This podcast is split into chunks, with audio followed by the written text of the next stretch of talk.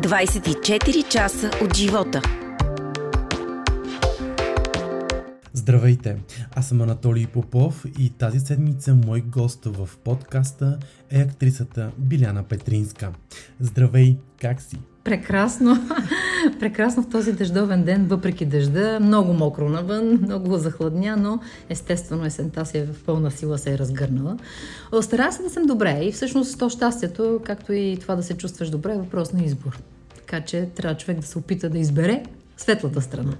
Идваш от записи, знам. Идвам от запис, да. А, много обичам да работя тази си професия, тази част от моята професия, работата ми с гласа. Озвучавам много филми, работя за платформата Storytel. И така, много се забавлявам и ми е много приятно. Разкажи ми за магията, наречена доблаж. Нещо, което е много специфично и много интересно. Ами да, нещо специфично е. Много хора, колеги, актьори, които, с които работя на сцена и в кино, казват, че не могат да се занимават с това защото е въпрос на някакво друго усещане, на някаква друга музикалност, усещане на езика като поток, като ритмичност. А, това да изразиш героя и да го изиграеш само с гласа си, като в същото време не е театрално, защото все пак това е филм, телевизия, понякога се чете дикторски текст от името на писателя, от авторска книгата, автобиографична или сега в момента също чета една от тези, които са за опознавателните, психологически опознай себе си, превъзмогни се, постарай се да имаш цел в живота, как можеш да ги преодоляваш тези неща, които, с които, книги, които всички сме чели. А, и трябва да променяш, а, така, да имаш пластика в гласа. Не всеки може да прави това. Аз мятам обаче, че а, работата с гласа обогатява това, което после правиш на сцена. Имаше дълго време така мнение, че всъщност влизаш в едни релси и играеш, жонглираш с гласа си и започваш да преиграваш на сцена. Всъщност аз винаги съм внимавала да не правя точно това, защото може би има. Но човек трябва да се контролира и колкото по-професионалист е и има опит, смятам, че би могло да се контролира това нещо.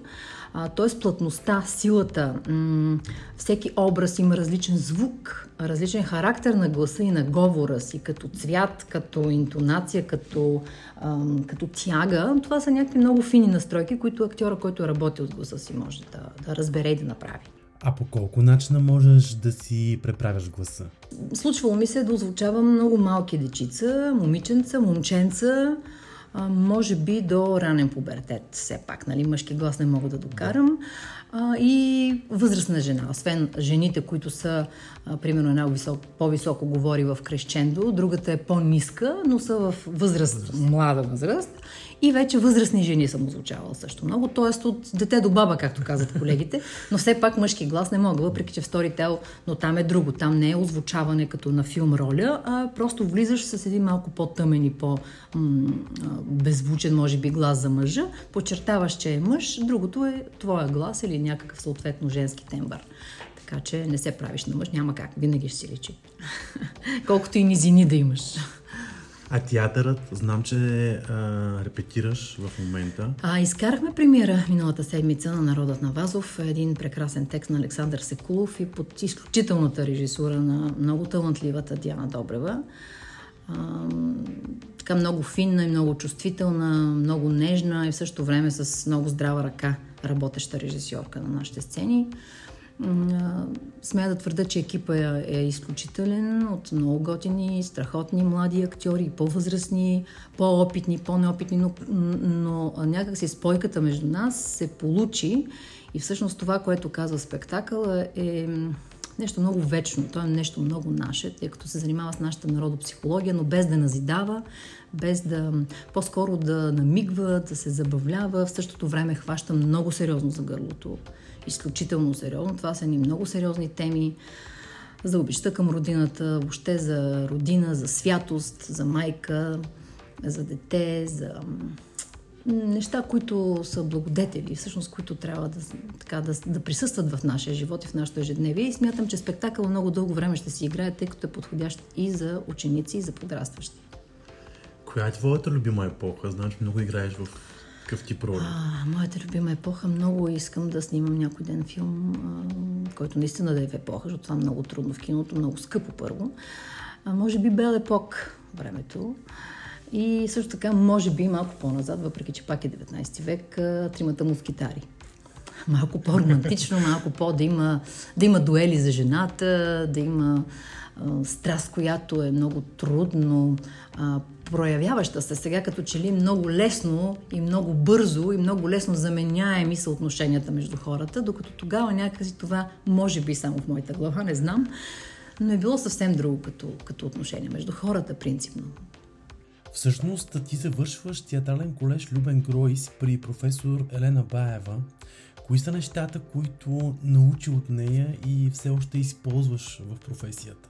Това е моята театрална майка. М- може би от самото начало нещо, което съм запомнила и което така се е вклинило в мен, е, че актьора трябва да има умна душа. Да не мисли много-много, а да всъщност да чувства с душата си, да е много емоционален, в същото време да има разум. Това значи да има умна, умна душа. Трябва да работиш върху характера си и всъщност нещото, което така и моя верою, че тази професия, въобще изкуството е бягане на дълги разстояния. Това не е много кратко бягане на 100 метра, защото няма да издържиш по-надълго. А къде си повече себе си? В драмата или в комедията? А, много ми харесват и двете. Аз едно време смятах като по-малка като начинаеща актриса, че повечето ми подхожда драмата. Защото някак си да чувстваш, да си романтичен, да се поразплачеш, но това се оказа много лесно по-късно в професионалния ми път, аз разбрах, че това е много лесно. Да натиснеш някаква струна и да разплачеш някой. Много по-трудно е да го разсмееш. Аз съм имала страхотни представления, в които, които като текст и като работа на актьорите на сцената е било изключително забавно и смешно. Никога не съм вярвала, че ще има хора, които не се смеят. Никога. Толкова смешно. И съм виждала реакции в публиката, наблюдавала съм зад а, а, колисите, когато има някаква много смешна сцена, има хора, които те, те го харесват, но те не изразяват по този начин емоционалността си. Много странно. Това направо ме е доста фрапиращо. Те се смеят по друг начин. Има хора, които пищат от смях в тези сцени, а другите съвсем гледат. Нищо не се променя на лицето им и в същото време после бурно аплодират и казват, че това е гениално. Нали? Или много им е харесало. Тоест, човек по различен начин. Така че е много трудно да разсмееш някой, да, да намериш ключа към това той да се отпусне и да приеме, и да приеме този така, изблик на някаква емоция и да, го, да се отвори. Така. А драмата? Драмата, не казвам, че може би е по-лесна, но това не значи, че я неглижирам в никакъв случай. И някакси винаги съм смятала, че съм драматична актриса. Да, мога да бъда и драматична актриса. Имала съм а, така драматични роли, а, в които съм се чувствала в свои води. Така че не мога да, не мога да избера едно Избереш. от двете, да, двата жанра.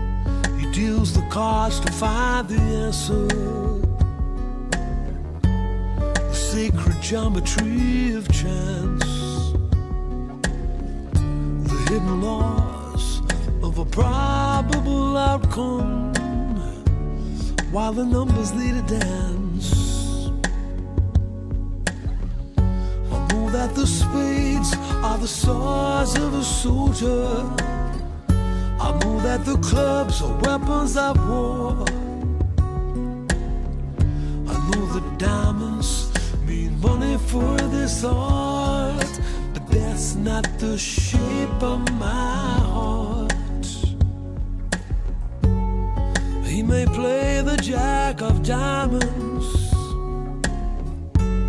He may lay the queen of spades. He may conceal a king in his hand while the memory of it fades. Know that the spades are the swords of a soldier. That the clubs are weapons of war. I know the diamonds mean money for this art, but that's not the shape of my heart. That's not the shape, the shape of my heart.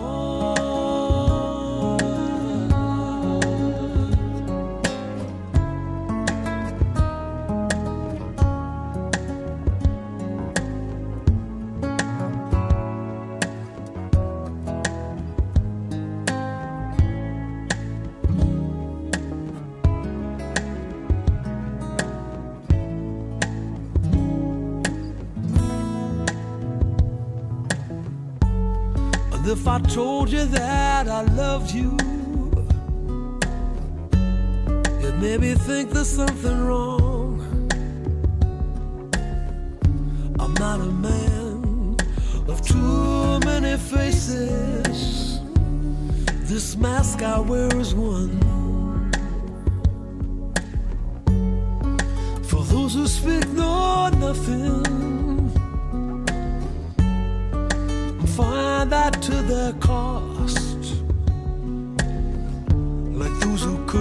Luck in too many places, and those who fear of lost. I know that the spades are the swords of a soldier. I know that the clubs are weapons of war. I know that diamonds mean money for this art, but that's not the shape of my heart. That's not the shape of my heart. That's not the shape,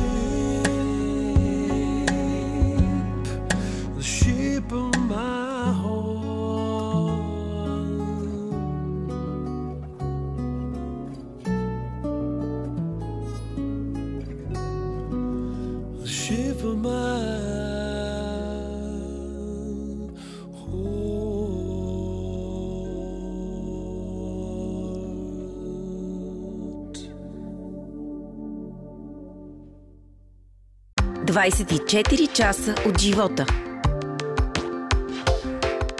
Продължаваме нашият разговор с актрисата Биляна Петринска. Искам сега от театралната сцена да те прехвърля на музикалната. Знам, че пееш много хубаво, ходиш на уроци при оперната ни прима Дарина Такова. Разкажи ми малко повече за това твое увлечение. Винаги съм си мислила и продължавам да си мисля какво би станало, ако бях оперна певица. Нещото, което цял живот ще ме придружава. Какво би станало? По принцип, аз имам дар от Бога, благодаря за което, но всеки дар от Бога трябва да се развива с много труд, постоянство, с желание, с, нали, за да можеш да, да се отблагодариш на това, което ти е дадено. Разбира се, аз съм го правила през годините, но не съм го правила никога професионално насочено. Тоест, аз не съм тръгнала да кандидатствам музикална академия, не съм тръгнала да, да правя оперна кариера или музикална кариера въобще, което може би до някаква степен съжалявам. Защото съм сигурна, че съм щяла да имам много сили в тази посока. Първо, характера ми е много сериозно и- и отговорен, защото това изисква изключителен характер. Гласа е невидим инструмент. Той не може да се... Актьор има повече възможности, драматичният актьор. Той може да записва реклами, да ходи да снима филми, докато един оперен певец, примерно, е много бутиково изразен. Той е само в операта или в конкретни музикални а, а, стилове, да, и така, много ограничен. Но едно време съм пяла в а, вокална група Пим-Пам при Бог да упрости Борис Карадимчев, после с когото се оказахме почти роднини, а, защото той мисля, че водеше жена от рода Петрински. Това съвсем случайно го разбрах последните му години преди да си отида от този свят. А, той беше казал на майка ми, тя ми е разказвала, когато съм била много малка, даже аз нямам много съзнателен спомен от двореца на пионерите, че коя е майката на това дете, че то трябва да пее задължително. Нашите не са имали възможност да ме карат редовно, да ме водят, беше далече от вкъщи, нямаше толкова възможности за транспорт. Въобще беше едно друго време и някакси, може би, там някъде се е скъсало това, може би не е било писано, То всъщност това е, че човек трябва да си приеме нещата, които са се случили без а, някакви катаклизми. Това е, значи, е трябвало да стане. И до ден днешен си имам този така един вътрешен, ако мога да го кажа, нагон, да изразя нещо с глас, а, повече отколкото с тяло или с текст. И много, съм, и много се радвам винаги, когато имам възможност в драматичен текст да пея. Това, което ми се случи с Калигула, с Диана Добрева, беше нещо, което е сбъдната мечта за мен. Да пея опера в драматичен театър. Разбира се, аз имах немалка подготовка при Дарина, за което съм и благодарна. Uh, имах и други, разбира се, занимания с музика. Uh, пеех в музикалната лаборатория на човека при Йордан Камджалов, с когото също имаме прекрасни професионални отношения. И наистина там също развивах мои умения, защото да пееш в хор е много по-сложно, отколкото да си солова партия, тъй като изисква много съобразяване с ритъма, с нивото на звука, с това да си в едно общо, като пъзел, който трябва много точно да се вмести. И това всъщност е много важно и за доблажа, между другото. Този усет за цялото, за филма, за образа, за героя. Така че това се развива с практиката, но ти трябва да го имаш. Иначе нямаш ли го като база, няма как да го придобиеш. Щастлива съм, че съм ударена с тази си дарба. За моя радост, както и самата Дарина ми е казала, може би много по-добре да си актриса, която пее, отколкото просто само певица. Сега имаш и други възможности. Благодаря на Господ за това, което ми е дал и се опитвам да го използвам всячески, когато и където мога. За коя опера си мечтаеш да изпееш? А, чак до опера да си мечтая не съм стигала, тъй като не смятам себе си за оперна певица. А, не, не мога да кажа коя е. А, Тоска е много сложна.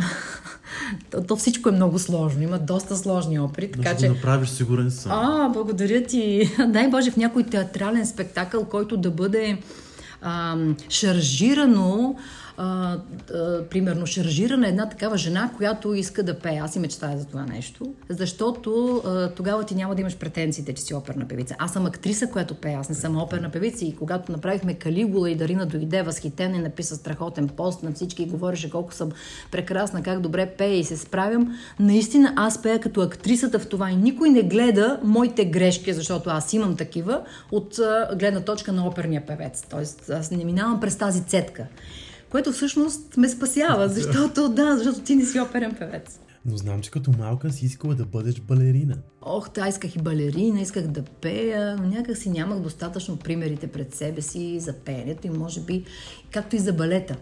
А, въпреки, че имам далечна роднина, която обаче е много по-голяма от мен и не съм виждала никога, което се занимава с балет в Русия, доколкото знае от роднините ми. М- но съм искала да и си представях, че всъщност туфлите са нещо обикновено, обикновени цвички. И си стъпвах на пръсти в хола и естествено нищо не се получаваше. И много се разочаровах. Както и всъщност исках да бъда снежанка от едно анимационно филмче, с което имаше едни диапозитиви едно време. На стената си прожектирахме с брат ми. Имаше една снежанка, героиня от едно филмче а, с една червена рокля, с бяла риза, с бяла кожа, баносова коса. Исках да съм точно такава и исках такъв костюм. И дядо ви Бог да го прости ми, купи един червен с бяла риза, но народна носия.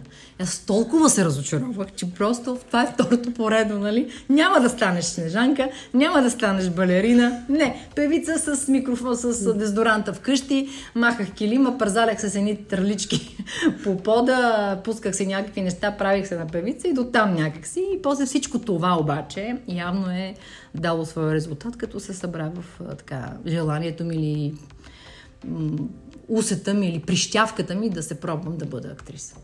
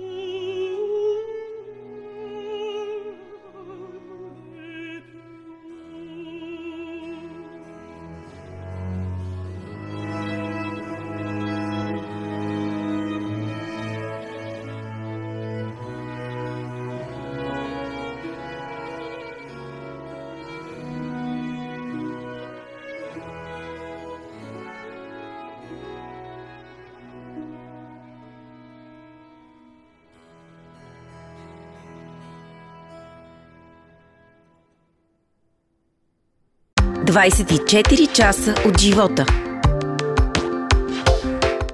Мой гост тази седмица в подкаста е актрисата Биляна Петринска. Как всъщност избра театърът? Аз си рисувах сам много, Да. да. да не се разпростираме в моите таланти, които аз така иначе не доведох до професионално поприще, то просто не можеш енергийно да направиш всичко това. Но някак си се зададох въпроса какво мога да правя и кое ми би ме карало да съм щастлива, да изразявам себе си през тези неща, през усета си за рисуване, за цвят. Сега не съм сценограф, но пък актер, актрисата също се ползва от тези неща. Да изразявам себе си чрез звук, чрез глас, чрез движение на тялото. В танцов спектакъл съм участвала, пяла съм опера, драматичен текст. Въобще, моите мечти някак си са се сбъднали по някакъв начин и аз съм благодарна за това. Всичките по различен, в различен етап от моята кариера са се случили. Поговорихме си за театърът, за музиката. Сега обаче искам да ми разкажеш за Адриан. Адриан, Адриан е най-смисленото нещо. Адриан. Голям сладурен Адриан и готви много хубаво, знам. Да, много хубаво. Адриан дойде точно когато трябва. Нито по-рано, нито по-късно. Просто а, има писани неща аз винаги съм вярвала в това нещо, колкото и да ти се струва понякога трудно на момента. Адриан е изключително любознателен и е много енергичен. Значи, той просто явно ме заземява по този начин, като ме кара непрекъснато да съм на штрек, да живея тук и сега и нищо да не пресмятам за утре, за в други ден, за по-други ден. Това е най-важното нещо, което едно дете дава на родителя, да се заземи. Но това е когато родителя е осъзнат, когато имаш осъзнато родителство. Може би на 20 години не съм щяла да чувствам нещата по този начин. Сега много се радвам, че това ми се случи на зряла възраст и съм много щастлива, че това детенце избра мен да бъда негова майка, защото смятам, че има нещо такова. Децата избират родителите си и те са нашата карма по някакъв начин. Много е любознателен, много любопитен, изключително своенравен, което просто много ми е сложно, наистина. Когато той реши, както той реши, иначе е добронамерен, разбран, разбира се, той още е малък, да мога да кажа как ще се оформи като характер, но го виждам и е, и е състрадателен. Много е добър и състрадателен. Може да не си дава играчките сега, но ще ги даде след 5 минутки. И ще се натъжи, че е обидил някого. Може би малко по-късно, но ще се натъжи. Много е смешен, много е сладък и а, искам да му дам альтернативата да бъде личност, да бъде човек, да бъде щастлив, да прави това, което го кара да се чувства щастлив. Не мисля, че ще му налагам някакви неща или поне си пожелавам да не съм такава майка. Давам альтернативата да спортува. Радвам се, че успяхме да се класираме в детска градина. Благодаря на Господ. Много е сложно, наистина. Ам, Там учат йога, учат английски, учат неща, които ги развиват и физически, и психически. Много е контактен с другите деца, нямам никакъв проблем с него. Водим го на плуване от 3 месечен. Тоест, даваш му альтернативата на детето да се развива. Той ще си избере каквото му е нужно по-късно, но, но, но родителя трябва да даде възможността на детето.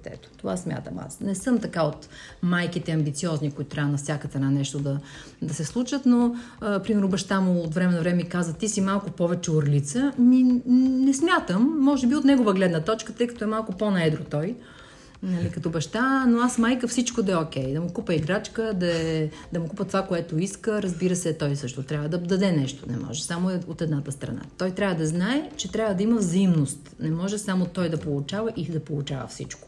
Тоест тук нещо, тук ще... Тук те първа ще се уча да бъда родител, защото това се учи. Никой не се ражда готов. Просто той ме учи както, как би трябвало да стане. А как те промени той? Как ме промени? И може би е, малко повече търпение. Аз виждам, че той е нетърпелив. Той е по-скоро на мен и се оглеждам в това нещо и виждам, че съм му придала някаква такава много бързина, много голяма сприхавост. Веднага да се случи, да не се отказва. Някаква опоритост, която има и от баща си, но баща му е по-търпелив, докато аз към всичко тук и сега, ако може и за вчера което е проблем. И всъщност това е нещо, което аз винаги си имам на ум като лампичка, да съм по-търпелива. Другото нещо, което ме успокои, освободи, че нищо, с което си се разминал, не е твое било. Явно не е било наистина твое, след като си се разминал с нещо. Научил ме да не съжалявам за това, че нещо не ми се е случило. После съм виждала винаги, че е за добро. Някакси детето, грижата за него те измества да живееш тук и сега, без да мислиш за това какво си загубил. Ти винаги после разбираш, че не си го загубил, че то не е било твое. Как би описала живота си с една дума? С една дума, кой би описал живота си?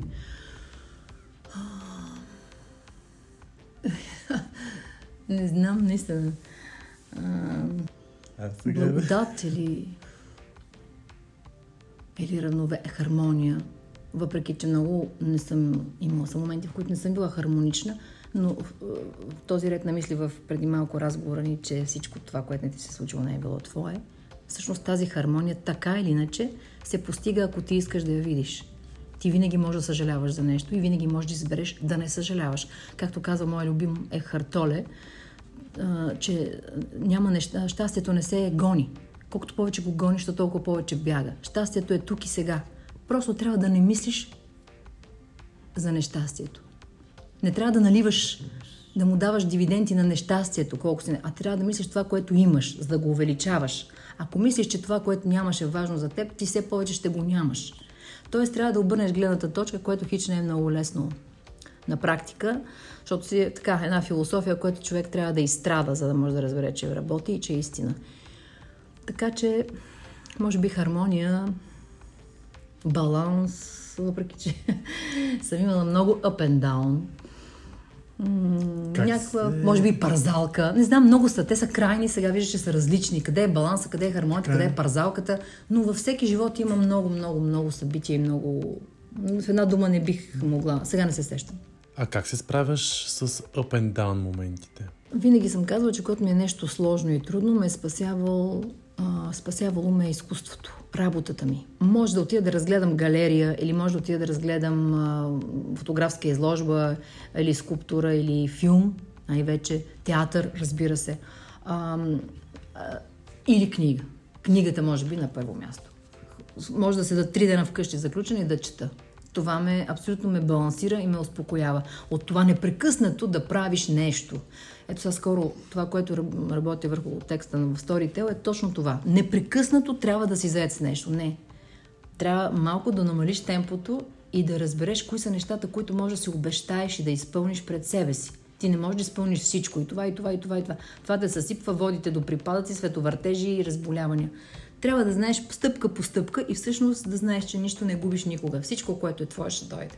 Това е начин на мислене. Така че, да, може би изкуството, колкото и штампирано да звучи, нещо, което можете... Е Хартоле, който цитирах отдеве, Силата на настоящето е книгата, която веднага грабвам, ако нещо...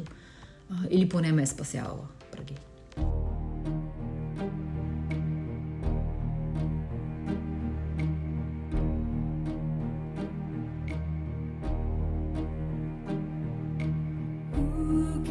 Say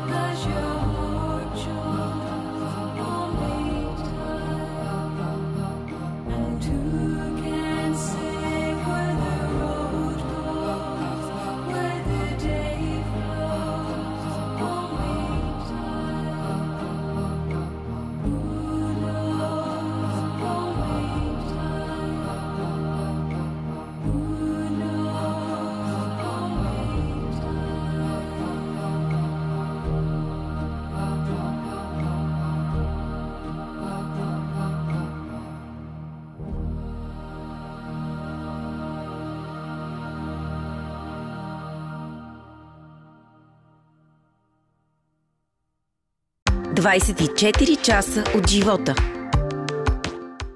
Мой гост тази седмица в подкаста е Биляна Петринска. Клоунът винаги ли е тъжен?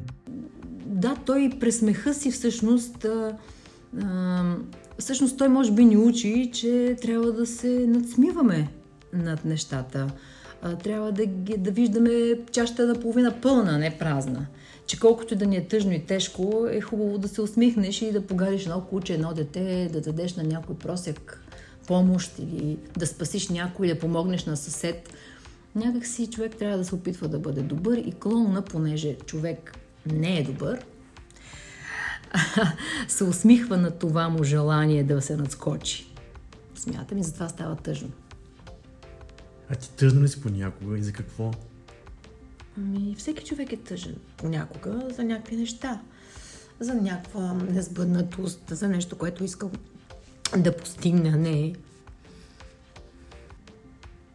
Не, не мога да кажа сега някакъв пример конкретен за какво мога да съм тъжна, но м- след, може би след като си имам детенцето, нещо, което ме натъжава истински искрено е, когато то има някакъв, някаква нужда някаква необходимост, което не е или когато е настинал, или нещо е в невъзможност, притеснявам се за него. М- всъщност аз съм един щастлив човек. Аз някакси имам всичко това, което, от което човек има нужда, за да бъде на себе си. Така си мисля, не знам. Може би, защото мисля така съм щастлива. Всъщност човек трябва да мисли положително и в това се крие някакси. Не е просто мислете розово, сложете розовите очила и въпреки проблемите, те не съществуват. Това, че ти не го мислиш, че съществува, не значи, че то няма да ти се случи или че то не съществува. Ти трябва да разбереш кой е проблем и да се опиташ да го преодолееш в себе си с малки крачки, да го, да го, да го приемеш. Защото ти трябва да приемеш, че си тъжен. Не можеш да си казваш, не, аз не съм тъжна, всичко ми е наред. Но Понякога човек се натъжава. Човек се натъжава, когато загуби близък приятел или близък роднина или когато се сблъсква с а, несправедливости в света или до себе си, а, когато се сблъсква, сблъсква с смърт, с а, бедност, с а, лошотия. Хората не сме добри в, а, по принцип. Раждаме се, може би, добри, но светът не е. Светът е враждебно място. И не всеки успява да надскочи това. И А ти как успяваш? Ами, не знам, опитвам се някакси да се, да се хващам в добрите неща, да се обграждам с добри хора. Човек с каквито хора се среща, старата приказка, нали, с какъвто си, с такъв ставаш, това е точно нещо подобно. Това е същото. То е штампа, но е штампа и клише, защото е истина и се е повтаряло дълго време. А, трябва да се замислиш с какви хора работиш, с какви хора се срещаш, с какви живееш, защото понякога те са много токсични и не са твоите хора. Може да са прекрасни за някой друг, но не са твоите. И това е много трудно да разбереш дали това, което искаш, е това, от което се нуждаеш. Много е трудно, защото понякога си искал неща, които не са твоите и това, че си срещнал някой човек, който си искал и той не е твоя, е само за да те накара да го разбереш и да намериш твоя. Ама то тая мъка трябва да се преживее. Първо, нали? Няма как да разбереш, някой ти каже, бе, нямате нищо общо, ма как? Ти толкова много го чувстваш и го искаш, че е това, че всъщност това е може би егото ти. Така че човек трябва малко да се... Не знам, може би трябва да почете, да се образува в тази посока. Аз затова казвам, че много са ме спасявали такъв тип литература или книги, които съм намирала, които съм намирала сходни ситуации или себе си. И човек израства, няма как. Човек израства. Ако иска всъщност. Кой е твой връх? Връх в какво? И в кариера, и в личен живот. върх в кариера, надявам се да предстои, защото така иначе би било малко, малко забавно. А, а, естествено, върха в живота е детенцето ми, колкото и да е така. Това е истината. Това е създаваш нещо и го създаваш от, от нула. И го възпитаваш и гледаш как се превръща в човек, в личност. Това е най-голямата отговорност, тя е най-сладката отговорност. Сега в един прекрасен период, с една прекрасна възраст на 3 години и 5 месеца, да е живо и здраво, е най-интересен, най-неподправена, чиста любов получаваш от детето си.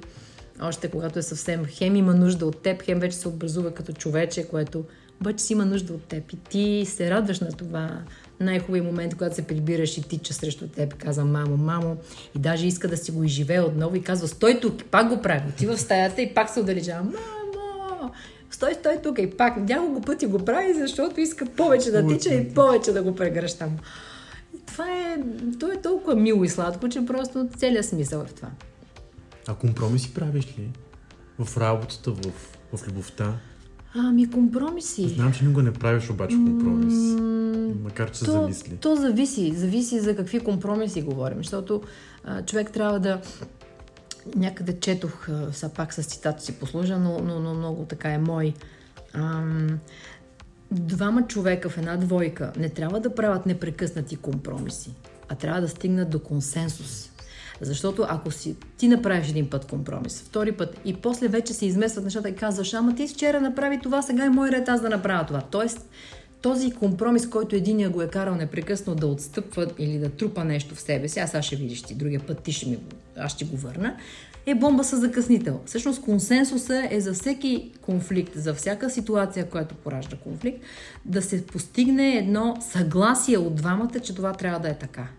Иначе няма как да стане. А консенсуса се случва между интелигентни хора. Трябва да си намериш човека, който да е на твое енергийно ниво, когато е разликата в, ам, в енергията, в мисленето, в живеенето, в образованието, в социалното ниво е много голяма. Много рядко могат да се стигнат, да се стигнат тези баланси. И когато един дръпне много напред, трябва да дръпне и другия, за да могат да се уравновесяват енергиите. Чисто, чисто тази енергия, която прави заедността. А, мъжа и жената също. Един мъж може да се притесни, че жена опечели повече, но в един момент може да се обърнат нещата и всъщност това има ли значение? Ако жената не го потиска нарочно, тя ако го потиска, това не е неговата жена. Тоест тя не би могла да обича. Или той да обича такава жена. Ако той е бъде с такава жена, значи той си заслужава това, което страда. Защото той го, из... той го избира всеки момент. Всеки миг той избира това да страда. И много кофти да различиш и много трудно да различиш егото си от това, от което си имаш нужда. Но, его, но лошите неща трябва да ги, някакси трябва да приемеш твоите негативни страни. Трябва да кажеш, да, аз съм такъв, но аз съм човек и имам несъвършенства. Аз не съм перфектен. И те моля да ме разбереш и да ме обикнеш такъв, какъвто съм, но аз знам, че аз съм такъв. А не да кажеш, не, не е вярно, аз не съм такъв. Ти винаги си бил такъв. И тук вече няма как да се разбереш. Много е сложно, така лесничко е да си говорим. Но е много сложно, наистина. Но пък това е слабостта. В работата правиш компромиси. А компромиси с какво? Да приема нещо, което... не ми Роля или нещо от сорта. Не, да приема нещо, което не ми се играе или нещо, с което не искам да се срещам, или нещо, което... А, а, макар, че актьора е гладен, гладно животно, ако мога така да се изразя. Той иска да изиграе всичко, да опита всичко, да бъде и това и това. Ето сега една колежка след премиерата ми каза, аз никога не съм си представила, че ти, красива жена, ще изиграеш толкова добре и толкова достоверно селянка. Защото ние играем бежанки в народа на Вазов. Един изключителен образ, постигнат от моите колежки а, и от а, Диана Добрева, разбира се, като решение. Ние заедно сме една хомогенна смес. Това е изключително сложно, отговорно и прекрасно се получи. Надявам се да дойдеш, да дойдеш да видиш, надявам се да не, ни затворят отново и така. Въпреки, че има време до следващото, следващия спектакъл, ноември, край, чак края 21-23, но ще си говорим за това. Така че компромиси, човек някакси трябва да е много-много да не му се иска нещо и да го приеме, за да кажеш да, това е компромис. Не съм имала такъв момент, в който да избирам нещо, което толкова не ми се е играело, пък съм длъжна. Въпреки, че хората смятат, че системата, която в момента е в България, принципно, щатната система, която си има свои минуси и свои плюсове, е наистина да те задължи да приемаш нещо, което не искаш. А, човек трябва да погледне в... Ам, как да кажа, а на мен не ми се е случвало. Благодаря на Господ, че не ми се е случвало това да играя нещо, което не искам толкова много, че да не мога да го направя. Слава Богу. Но пак казвам, актьорът трябва някакси да, или поне аз така съм, опитвам се да бъда различна. Едно е да играеш красавица всеки път и това да ти е достатъчно. На мен не ми е достатъчно. Аз още от първите ми стъпки в театър Възраждане, когато бях, а, играех принцеси. Пепеляшка, принцеса Бисера, Исках да изиграя лошата, исках магиосницата и тогава директора ми, Бог да го прости, Георги Георгиев, каза, ще видиш, ти ще останеш в мечтите на децата като пепеляшка. И наистина, тези деца, които тогава ме гледаха 90, и- говорите за 94 и 5 година, т.е. и 5 и 6 по-скоро, те пораснаха сега и ми се е случвало да ме познае едно момиче на приятелско семейство, с което не сме се виждали, може би от тогава, и да казва, ви бяхте пепеляшка. Аз се втрещиха, вижи. Просто в една библиотека вие бяхте пепеляшка, ви сте, вие сте Биляна, нали? После оказа, че тя е детето, с което аз съм си играла като малка, съм оправила театър на сенките. С пръсти и с кукли.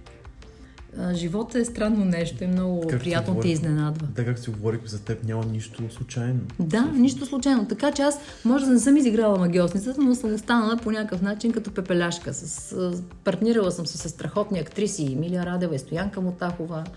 Тогава и с а, Стефан Стефанов, а, с а, Татьяна Лолова съм работила. Сега се сещам, че скоро ме питаха какво са ми дали тези колеги и колко е важно всъщност наистина да взимаш и да срещаш такива хора по пътя си. Това е изключително важно. Ти не си сам в тази професия, ти винаги си с хора и някак си трябва да си една, една обща част с тях. Разбира се, никой не обича да прави компромиси. Аз не обичам да правя компромис с качеството на, на, на работата си. Винаги смятам, че съм отговорна и че съм максимално педантично взискателна към себе си, за да може да бъда на нивото на това, което а, мисля, че мога да направя. Тоест, най-добрия си вариант. М- що се отнася до това, например, какви роли а, бих искала да изиграя, нали, ме попита за драма или комедия. Аз мятам, че се очертава също така един проблем, понеже ние нямаме много голям пазар в България, да се използват първо едни и същи хора, второ едни и същи хора за това, което те са, като представа. Значи, тази колежка, която скоро ми каза, аз не съм си представила, че хубава жена като теб би изиграла толкова достоверно селенка. Това е страхотен комплимент. В същото време обаче ми задава една, един въпрос и ми светва една лампичка, че всъщност хората виждат една штампа в мен. Една красива жена, нали, която просто играе, е подходяща за такива роли. Понеже няма класически роли в кринолини, красиви принцеси с корони, просто много странно и не знам какво би играла. Ама хора, разберете, че аз като актриса съм жадна да изиграя различни неща. И а, за мен е много по-интересно да изиграя различно нещо. Не защото не трябва да ме познаеш, че съм аз на сцената, нали, да се боеди съм в синьо, но тук става въпрос за някаква психофизическа а, промяна, психофизическа подготовка на актьора да бъде пластичен достатъчно много, за да може да бъде различен, да може да си повярва и да може да разкаже за един герой, който е корено различен от него, от неговото мислене, от неговите жестове, от неговите постъпки. И това вече те прави различен. Тук не става въпрос да не ме познаеш, а става въпрос да си малко по-различен. Тоест, режисьорите гледат штамповано на, на актьорите според мен. Или поне аз съм усещала такова отношение към себе си. А штампът и похлопака на красивата жена хич не е приятен. Значи, може би в България е това. За мен, примерно, пример в световен мащаб е а, филма Чудовище с Шарли Стерон. Това е изключително. Там наистина не можеш да я познаеш, но става просто, че тя се промени изключително и като поведение и направи страхотна роля. И това ми е тема. А, защо наистина се, се стига до тази штампа, до това м- така мислене на дребно? Защо никой не рискува да направи нещо с хора, които са добри актьори, разбира се, неочаквано? Нещото, което аз преди време ми се е случвало в, този, в тази посока е, когато с Иван Добчев направихме службогонци и той ме взе да изиграе една слугиня. Много приятна малка роля, кокетна, обаче страшно различна от мен и като поведение, и като визия, като всичко. И беше супер школа за мен. И, и изненада за публиката, за колегите ми, за самия Иван. И се радвам, че, че стигнахме до тази работа. И че той ми се довери за това. И че той ме разпредели на това. И, и ми е интересно да правя такива неща. А, тук не говорим за малка и голяма роля, а за различна. Разбира се, сега в сериалите няма кой знае колко различни, категорично крайни различни образи. Говоря по-скоро за театъра. За сериалите също има една повторяемост на лица. Чувала съм го от много хора, които не се занимават с тази професия и са ме питали защо едни и същи лица. Най-често а, 5-6 човека участват в почти всички сериали. И то пак опираме до това един човек го взима телевизията, изгражда го и после го изплюва. Най-вече това става в шоата. А, след това може да те направи звезда наистина за един ден и да те погуби за половин. А, ставаш от един сериал или от една реклама много известен, защото е много нестандартна или шантава или много смешна и след това носиш публика. Както инфлуенсърите. Ма те си купуват ботове, харесват те, после те лайкват, после те, това те, си ти пишат статуси, колкото си красив и прекрасен. И общо взето така някак си набираш, но това е като, поне скоро си говорихме с моя приятел, това е като хората, които влизат в политиката, за да се овластят. Те не влизат, защото са някои или са направили нещо. Както повечето от, може би, тези инфлуенсъри. Те не са някой преди ерата на интернет. Те стават някой заради интернет. Аз искам да има някой, на когото да се доверя като личност и когато той влезе в политиката, аз да съм с него, защото знам той какъв човек е, или каква личност, или какъв професионалист. Тук вече го няма тая граница. Всеки влиза набързо, взима за себе си каквото може, става известен по някакви конкретни стъпки, които следват, защото има хора, които имат много сериозен нюх за това къде и какво би им донесло дивиденти. Независимо какви качества при- притежават, те са просто с много лайкове. Такива хора са известни, защото са известни. И те някак си много се наруиха и в един момент обществото започна да се задушава. И мисля, че тук вече трябва да се набере едно мнозинство, да се обърнат нещата, да се намери каква е посоката, каква е целта на това общество, какъв е критерия за конкретни неща, за да се случи някаква промяна. И някой трябва да поеме отговорност, т.е. всеки да поеме личната си отговорност за това, което прави в неговата градинка. Това е колкото може толкова, малко, много, по-малко, Кой колкото може. точно така. Но да го прави най-добре. Как се промени вашата работа през годините? А, ами сега има много повече опции. Едно време, боже, едно време аз като завърших бяха изключително гладни години, празни салони. 97 година беше, а, си спомням, долара беше 3000 лева. Беше ужасно, нямаше хората какво да ядат, нямаше отопление. В салоните въобще не влизаха хора, имали сме празни, празни сезони. Тогава нямаше сериали, нямаше шоута, нямаше а, така, такова текучество в телевизията, че непрекъснато да се бълват звезди и вече който и да се покаже е разпознаваем в квартала. Мен това не ми е целта и това не- според мен не трябва да бъде целта, но е етап на развитието на една държава и на едно общество, основно на общество. Ам, и тогава нямаше такова нещо. А, сега дори още учиш на скамейката си студент и те правят звезда в главна роля в сериал. Разбира се, ако си добър и имаш устойчивостта на характера да работиш и да се развиваш, винаги би, би, би станал добър актьор, ако имаш и талант, разбира се. Но повечето някак си присъстват като че ли... Абе, да участваме тук сега, пък после не се знае. Да, защото времената станаха много изключително несигурни. Те и тогава бяха, точно като завършвах, нали? Тогава пък въобще нямаше опция и, и възможност да се... Дори реклами не се снимаха. Сега имаш много възможности, много а, реално така да успееш в нещо, но в същото време и много конкуренция. Сега, има нещо друго, което, което става в, така, и в световен мащаб. Смятам, но понеже ние сме малка държава, няма пазар и то се усеща много осезаемо тук. За един сериал няма да вземат добра актриса, ще вземат известно лице. Това е нещото, което е ужасно. А защо е така? Ами защото на мода станаха инфлуенсърите. Защото в интернет хората работят така. Те си те инфлуенсърстват, нали? Знаеш всички да. знаем какво е това. Това си е нова професия. Децата, младите хора, сега като ги питаш какво искаш да станеш или какъв си, аз съм инфлуенсър. Те вече го смятат това за нещо, за някаква работа, защото наистина има хора, които печелят много добре. Разбира се, в по-голямата част става въпрос за световни звезди, не за наши родни в шоу бизнеса, но има хора, които с това се занимават и децата подражават. Пълно е с ученици, ученички, които искат да имат тези джуки, да имат тези гърди, да имат тази кола, да имат това гадже, да имат това яке. И всъщност продаването и инфлуенсърството става а, дърпа зрители, съответно дърпа публика. А, препоръчвам ти, ако не си гледал този филм а, Fake Famous. Е да. изключителен филм. Интересно. Това е. За съжаление, това е бъдещето, но те, а, те направиха този експеримент с а, тези хора, направиха ги супер известни, те разбраха в каква лъжа. Това не е живота. Това е абсолютно изместване. Тотално изместване. Ти непрекъснато си с телефон. Ти не живееш живота си. Ти снимаш всичко, ти даже нямаш време да го изживееш, а вече си го заснел. Тоест ти абсолютно, това е абсолютно фейк. И това резонира по някакъв начин и в а, всички телевизионни продукти. За сега не е в такава степен, но аз мятам, че в близко бъдеще ще стане точно така. Те нямат да правят кастинг, те ще взимат известни инфлуенсъри, за да дърпат публика. Да, къде отива тогава историята, добре разказваната, добре, из- добре изиграната? Ами да, окей, на 10 актьора ще вземат 3 манекенки, вместо да вземат 3 добри актриси, те ще вземат 3 манекенки. Ама въобще някой не си въобразява, че аз имам нещо против красивата жена. Аз съм достатъчно жена с реално самочувствие, достатъчно а, красива и надявам се и умна, а, за да съжалявам или да завиждам на манекен.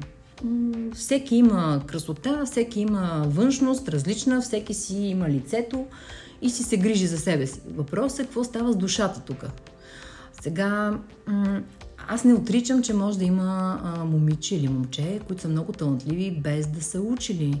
Но в един момент има нива роли, които изискват някакви други неща. Не може от вратата за краката и всъщност тогава къде отиват тези мои години образование на колегите ми.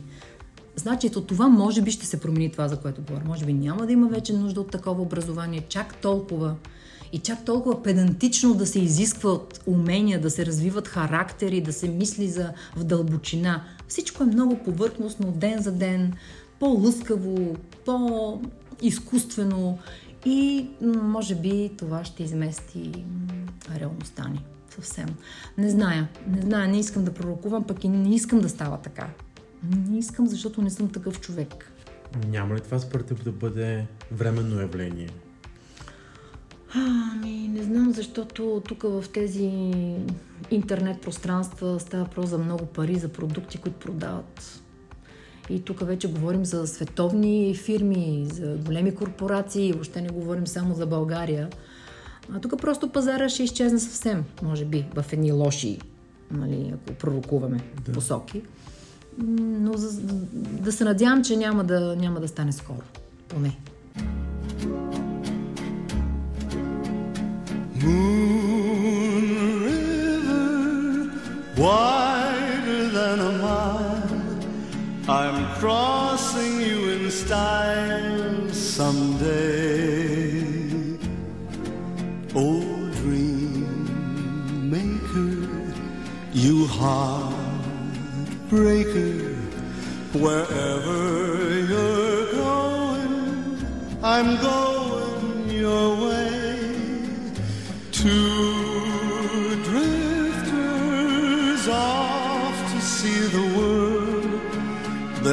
such a lot of world to see.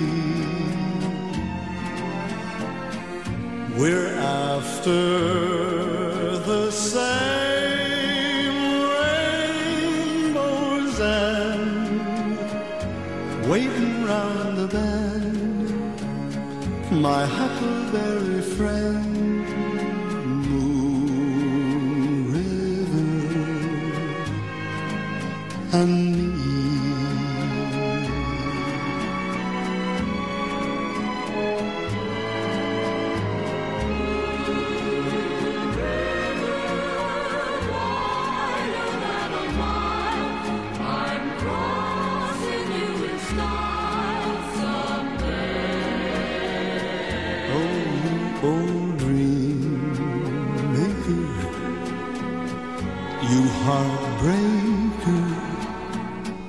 Wherever you're going, I'm going your way.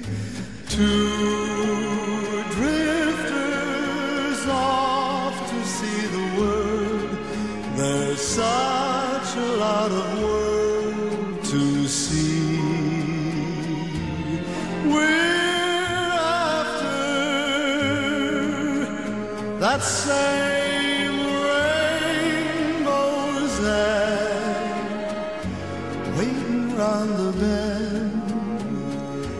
huckleberry friend, Moon River. I'm